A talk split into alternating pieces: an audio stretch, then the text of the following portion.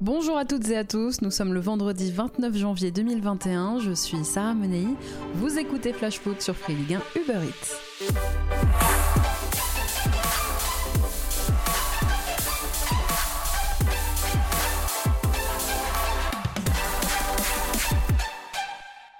En parle depuis quelques semaines déjà. La délicate question de la baisse des salaires des joueurs de Ligue 1 et Ligue 2 est évoquée en ce moment. Actuellement, joueurs et clubs sont en pleine négociation. Mais alors, du coup, entre crise sanitaire et fiasco des droits TV, il n'y a pas que les joueurs qui pourraient baisser leur salaire, puisque les arbitres pourraient aussi participer à l'effort collectif. Sauf que, eh bien, l'homme en noir broie du noir. Pour que vous vous fassiez une idée, le corps arbitral a un coût global de 20 millions d'euros à peu près par saison. Des frais qui comprennent la masse salariale des arbitres, bien sûr, le coût de l'arbitrage vidéo et de la goal line En comparaison, la masse salariale des joueurs de Ligue 1 est estimée, elle, à 780 millions d'euros. Bon, évidemment, il y a beaucoup plus de joueurs que d'arbitres. Alors, problème, aujourd'hui, les arbitres seraient unanimes, pas question pour eux d'accepter une diminution de salaire. Sympa. Alors, pourquoi ça coince? Eh bien, en réalité, il faut remonter quelques mois en arrière pour comprendre leur hostilité. Il y a deux ans, les arbitres signent un nouveau protocole qui fixe leur grille de rémunération. Elle prévoit que les arbitres soient payés à peu près 6 000 euros par mois, un salaire fixe auquel s'ajoute une prime d'environ 3000 euros par match arbitré. Tout le monde signe, tout le monde est content, sauf que quelques semaines plus tard, la LFP dévoile le montant du fameux appel d'offres et du milliard promis par Mediapro. Les arbitres se disent qu'il y a un truc qui va pas là et demandent à ce que leur protocole de rémunération soit revu. Pourquoi est-ce qu'ils ne croqueraient pas eux aussi dans l'énorme gâteau promis à la Ligue? Mais à l'époque, eh bien, la LFP refuse de changer quoi que ce soit et donc aujourd'hui, retour de bâton, les arbitres eux aussi refusent de bouger. Chez moi, on appelle ça l'arroseur arrosé. Alors pour le moment, aucune demande officielle de baisse des salaires n'a officiellement été formulée par la LFP aux arbitres. Et notre avis, franchement, si on enlève la VAR pour faire des économies, c'est pas la fin du monde non plus. Hein.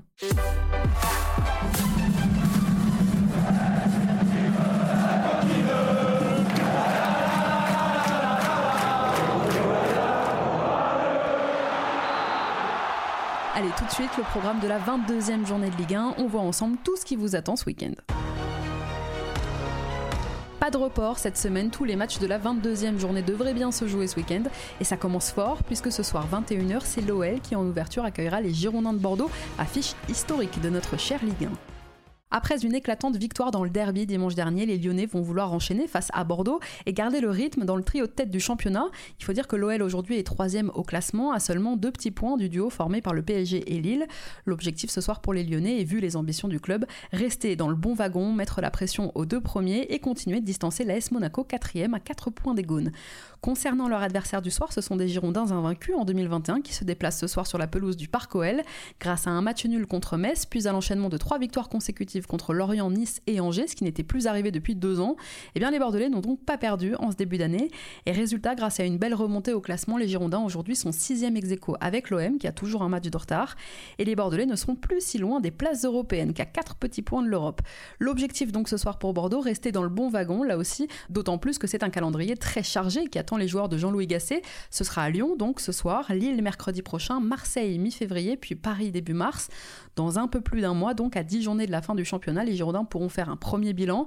Pour l'instant, Jean-Louis Gasset a conscience du gros morceau qui les attend ce soir et n'oublie pas qu'il faudra se méfier de cette équipe lyonnaise qui tourne bien et ne compte que deux défaites en championnat cette saison. C'est la, la, relation milieu-attaque qui est extraordinaire. Rudy Garcia a trouvé, son équilibre. Il a des joueurs qui, se replacent sur les côtés. C'est magnifique à voir. Voilà, là on joue deux équipes qui ont le, système de jeu qui, et qui déroulent. Et qui déroulent. Nous, on n'en est pas encore là. Mais la réflexion, bien sûr, c'est c'est de savoir si on peut, on peut jouer et essayer de rivaliser avec le milieu terrain de, de Lyon sans avoir, euh, comment on dit, euh, un point dur. Voilà les éloges de Jean-Louis Gasset pour son homologue Rudy Garcia. Alors pour l'instant, Lyonnais et Bordelais sont sur une même série, trois victoires, un nul et une défaite chacun sur leurs cinq derniers matchs. Alors si en déplacement Benoît Costil est le maître des clean sheets, petit avantage quand même ce soir pour les Gaunes puisque Bordeaux est un adversaire qui leur réussit bien. Les Girondins n'ont remporté aucun de leurs cinq derniers matchs face à l'OL en Ligue 1, c'est leur pire série face à cet adversaire dans l'élite. Et puis Lyon n'a perdu qu'un seul de ses 14 derniers matchs, surtout à domicile. C'était il y a deux semaines, souvenez-vous, contre Metz. Alors ce soir, Jean-Louis Gasset comptera peut-être sur une entrée de Jimmy Briand, qu'on a quand même plus revu depuis le match à Strasbourg fin décembre. L'ancien lyonnais a l'habitude de marquer contre son ex, puisqu'il était impliqué sur chacun des quatre derniers buts de Bordeaux face à Lyon en Ligue 1. En ce qui concerne justement les compos maintenant, absent la semaine dernière face à saint alors qu'il existait encore un doute quant à leur présence, Rudy Garcia récupère finalement Oussem Aouar et Maxwell Cornet. Lucas Paqueta, lui, revient de suspension. Côté bordelais, Jean-Louis Gasset va toujours devoir se priver de Mehdi Zerkan et d'Otavio, forfait, tandis que le jeune Tom Lacou, qui a fait une entrée très remarquée la semaine dernière contre le SCO qui a fêté ses 19 ans lundi, enchaîne avec une nouvelle convocation. C'est sa quatrième cette saison. À Bordeaux, toujours, on apprend aujourd'hui que les négociations avec Fulham pour le prêt de Jean-Michel Seri sont toujours en cours. Elles sont difficiles, ces négociations, rien n'est fait, mais elles continuent, alors que le marché des transferts fermera ses portes lundi minuit. Lyon-Bordeaux, c'est le choc de cette 22e journée, coup d'envoi 21h. Coup d'œil maintenant sur les autres rencontres qui vous attendent ce week-end et ça commence dès demain 17h. Montpellier reçoit Lens, des Montpelliérains dans le dur qui restent sur deux défaites consécutives face aux gros, certes Paris et Monaco, mais des Montpelliérains qui surtout n'ont plus gagné depuis le 12 décembre, 7 matchs sans victoire. La dernière c'était justement à Bollard. Peut-être un signe pour les Héroltais qui vont affronter demain une équipe lançoise à peu près sur le même rythme. Les joueurs de Francaise restent sur une étonnante défaite face à l'OGC Nice. Pour les deux équipes, c'est donc samedi un match ô combien important pour se relancer. Côté compo, Michel Derzakarian a fait le point hier en conférence de presse. Il doit composer avec trois absents pour cette rencontre. Jonas Aublin et TJ Savanier suspendus et Andy Delors toujours au soin. L'attaquant du MHSC pourrait faire son retour face à Dijon dans 10 jours. Florent Mollet, lui, est toujours incertain après sa blessure à la cheville. En revanche, Jordan Ferry, après avoir purgé son match de suspension, fait bien son retour dans le groupe montpellierin ce week-end. Et à Lens, eh bien, Corentin Jean et Loïc Badet ont repris l'entraînement quasiment normalement cette semaine. Ils seraient donc en principe disponibles demain. Ignatius Ganago souffre en revanche d'une petite petite gêne musculaire. Pareil pour le capitaine lançois Yannick Cahuzac. On devrait en savoir plus dans la journée. Et dans tous les cas, vu la forme actuelle du duo Doucouré-Fofana, Cahuzac, s'il est là, pourrait peut-être même bien démarrer la rencontre sur le banc. Jonathan Gradit, lui, est suspendu et Alexander Radovanovic, on en parlait hier, est en instance de départ, direction Courtrai, et donc absent pour cette rencontre. Montpellier lance, coup d'envoi samedi 17h. À 21h maintenant, c'est Marseille qui recevra le Stade Rennais. Marseille qui doit sortir la tête de l'eau en pleine crise de résultats, mais aussi en pleine crise interne avec des tensions entre certains joueurs. Le club doit renouer avec la victoire. Sauf qu'en face, eh bien, les Marseillais accueillent des Rennais qui seront revanchards après leur courte défaite du week-end dernier face à Lille. À l'aller, d'ailleurs, il y a un mois à peine, ce sont les Bretons qui s'étaient imposés de buts 1 face à l'OM au Roison Park. Et ce sont des retrouvailles qui s'annoncent électriques, puisqu'à l'époque, il y avait eu, souvenez-vous, une polémique sur l'arbitrage et l'exclusion de Pape Gay, dont s'était agacé AVB. Hier, en conférence de presse, Julien Stéphan est revenu sur cet épisode du mois de décembre, un peu irrité. Sur le match aller euh, contre Marseille, oui, c'était hier, hein, c'était il, y a un peu plus d'un mois. Euh, il, y il avait une faute de Gay avant celle-là qui aurait déjà mérité un carton jaune. Et si le carton jaune sort à ce moment-là, on discute même pas de la situation euh, suivante. Il doit y avoir rouge cinq minutes avant. Donc bon, c'est tout. C'était un fait de jeu. On n'en a pas parlé nous pendant trois jours. Par contre Certains en ont parlé pendant, pendant longtemps.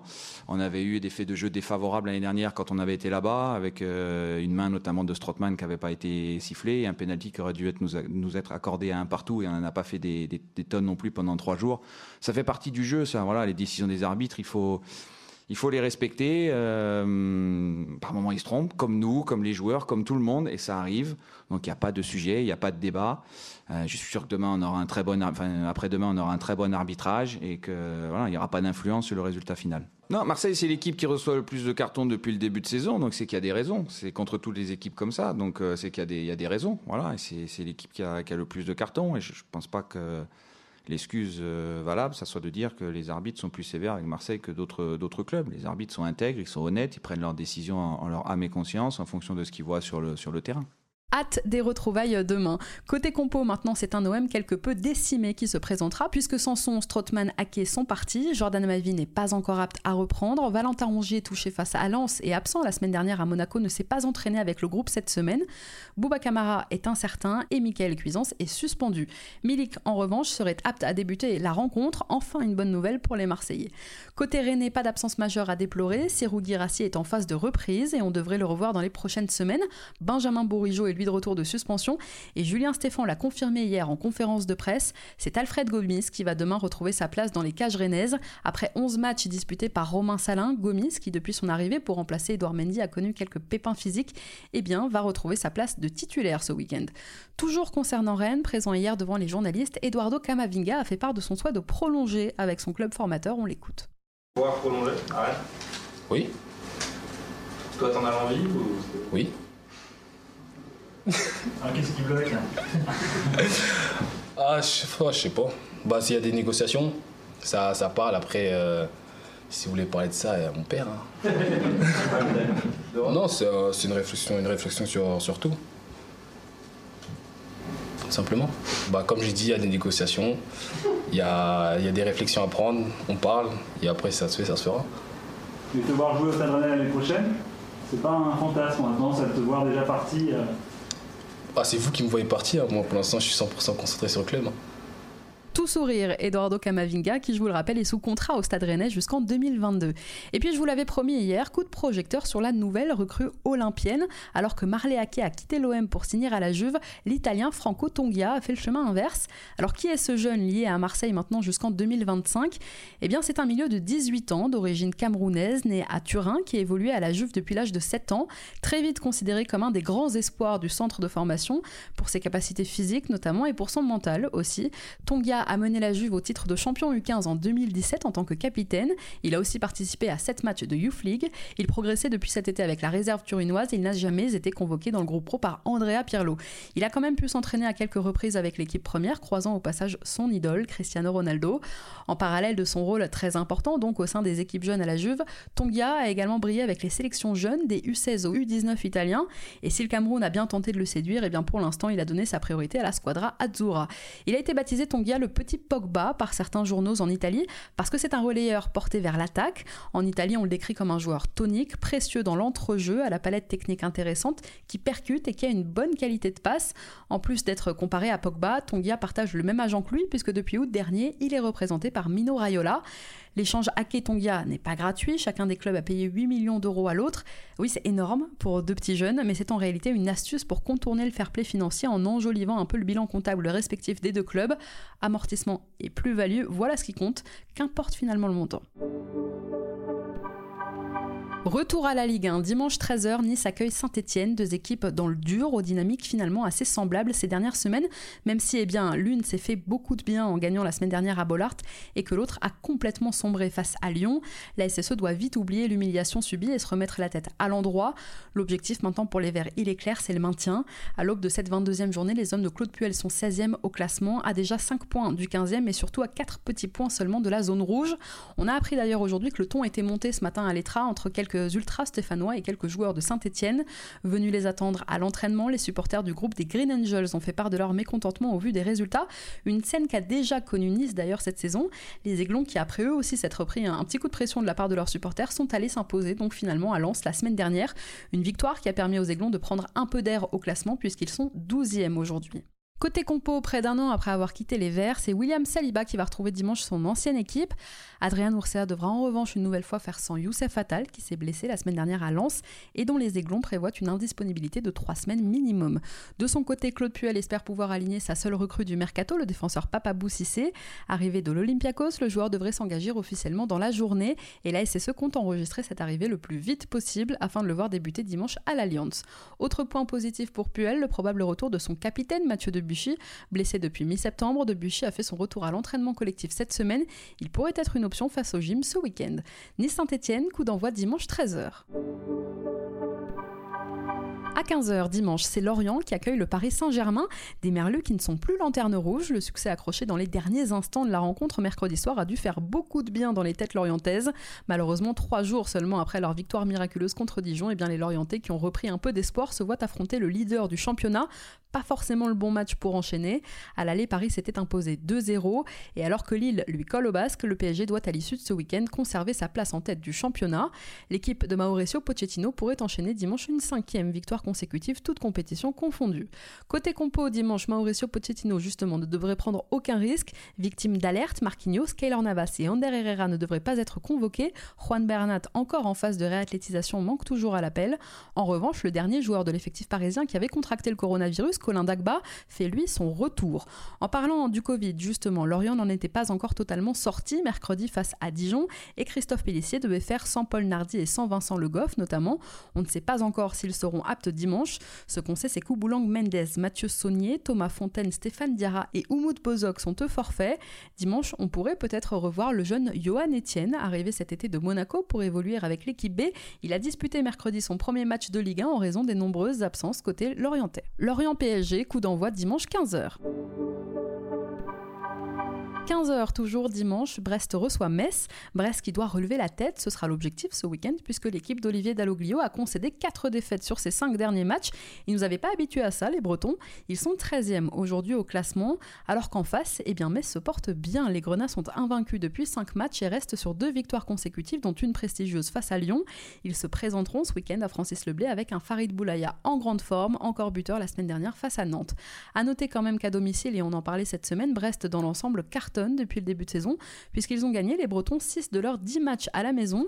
Et en ce qui concerne l'historique des confrontations, match nul balle au centre, puisqu'au cours des 20 dernières années, en Ligue 1 et en Ligue 2, les Messins se sont rendus à Brest à 7 reprises. Bilan 3 succès et 3 défaites chacun, un match nul. Côté compo, Olivier Dalloglio peut compter sur un effectif au complet ce week-end. Chômage technique pour l'infirmerie bretonne, ce sont les mots du coach brestois qui a d'ailleurs profité de sa conférence de presse cette semaine pour donner quelques nouvelles de Denis Bain. Blessé de longue date, le joueur pourrait totalement reprendre l'entraînement d'ici un mois maintenant. Et en attendant le retour de son défenseur central, eh bien le stade brestois a blindé un autre de ses défenseurs, Romain Perrault. Le latéral gauche sera brestois deux saisons de plus. Auteur de 3 buts et 5 passes décisives depuis le début de saison, le défenseur de 23 ans a franchi un cap. On a appris aujourd'hui sa prolongation jusqu'en 2025. Bravo Matelot. À Metz, au-delà des absents de longue date, Habib Maïga, testé positif au Covid la semaine dernière, devrait être trop juste pour cette rencontre, mais Mamadou Fofana, touché à l'entraînement il y a une semaine, pourrait lui faire son retour dans le groupe de Frédéric Antonetti. Brest-Metz, coup d'envoi dimanche 15h. Dans le même temps, c'est Nîmes qui ira à Angers, des crocos dans le dur, mal classés, lanterne rouge à l'aube de cette 22e journée, même s'ils ont encore un match en retard à disputer. Angers pourrait en profiter ce week-end pour rebondir, eux qui viennent d'enchaîner trois défaites consécutives, une série inédite cette saison, série à relativiser quand même vu les adversaires, Monaco, Paris et Bordeaux. Rien de très inquiétant donc pour Stéphane Moulin, mais depuis trois matchs, eh bien, force est de constater quand même que les Angevins n'avancent plus au classement, et face à Nîmes, eh c'est l'occasion de renouer avec la victoire qui les fuit depuis le début du mois de janvier. En plus, au match aller, le SCO avait surclassé les Crocos 5 buts à 1 au mois de novembre. Mais méfiance quand même, puisque les Nîmois, on le sait, ont réussi quelques coups cette saison à Marseille, à Reims et à Montpellier notamment. Côté compo, Stéphane Baoken et Romain Thomas étaient de nouveau absents de l'entraînement aujourd'hui. L'attaquant camerounais souffre d'une lésion à un mollet, il ne sera pas remis pour la réception de Nîmes, tandis que le défenseur soigne lui un tendon d'Achille qu'il fait souffrir depuis quelques semaines. Un point sera fait demain avec le staff pour déterminer sa participation au match du week-end. Mais si ce n'est pas le cas, eh bien c'est Matteo Pavlovic qui devrait faire son retour dans le 11 de départ de Stéphane Moulin, une première depuis le 2 octobre. Ne seront pas là non plus ce week-end Farid El Melali qui s'est entraîné à part cette semaine et Enzo Ebos qui soigne toujours sa rupture des ligaments croisé, il a repris la course cette semaine. Côté Nîmois, malgré la spirale négative des crocos, on a fini par abandonner l'idée que Assaf ne licencie Jérôme Arpinon. Ce week-end, l'entraîneur nîmois devra se passer d'Antoine Valerio, de Sidissard, de Pablo Martinez et de Loïc Landre qui sont restés aux soins cette semaine. Angers Nîmes, coup d'envoi dimanche 15h. Dernière affiche de 15h, c'est Strasbourg qui accueillera Reims. Et vous savez quoi? C'est l'affiche qu'on vous conseille, nous, ce week-end. Pourquoi? Eh bien parce que ce sont deux équipes qui se sont bien reprises en ce début d'année. un temps en grande difficulté au classement, le Stade de Reims et le Racing ont pour point commun de traverser une passe plutôt positive. Sur leurs sept dernières rencontres en championnat, les Rémois restent sur quatre victoires, deux nuls et une défaite. Alors l'objectif ce week-end est double pour les Rémois. Vainqueurs de Brest à Delaune le week-end dernier, ils voudront poursuivre cette bonne dynamique et prendre des points face à un concurrent direct. Mais le déplacement à la Méno n'est jamais simple pour l'équipe de David Guillon qui reste sur deux défaites cinglantes à la Méno, 4 0 en avril 2019 et 3-0 la saison dernière. Alors il s'agira dimanche du cinquième et dernier match en championnat d'un mois de janvier bien chargé pour les Rémois. En face, la dynamique est elle aussi intéressante, je le disais, puisque la bande d'Abib Diallo et de Ludovic Ajorc reste sur trois succès et un nul sur leurs quatre derniers matchs, même si le Racing eh reste quand même sur une défaite assez frustrante face à Dijon la semaine dernière. À l'aube de cette 22e journée, Rémois et Strasbourgeois sont respectivement 14e et 15e au classement avec exactement le même nombre de points. Côté compo, ce week-end, David Guillon devrait enregistrer le retour dans le groupe de Valon Berisha. Le milieu de terrain kosovar a participé depuis le début de la semaine aux entraînements collectifs. En revanche, Harbert Zeneli, Marshall Mounetti et Fraser Hornby ne seront pas de la partie ce week-end. À Strasbourg, Thierry Loret n'a pas d'absence particulière à déplorer, si ce n'est encore euh, la blessure de Mohamed Simakan. Strasbourg-Dijon, coup d'envoi dimanche 15h. Et nous, c'est l'affiche qu'on vous conseille de ne pas manquer ce week-end. J'espère vous avoir convaincu. On en reparle ensemble lundi. À 17h dimanche, c'est Lille qui reçoit Dijon. C'est un peu le choc des extrêmes. L'un est deuxième au classement, à égalité de points avec le PSG. L'autre est 18e et se bat depuis le début de la saison.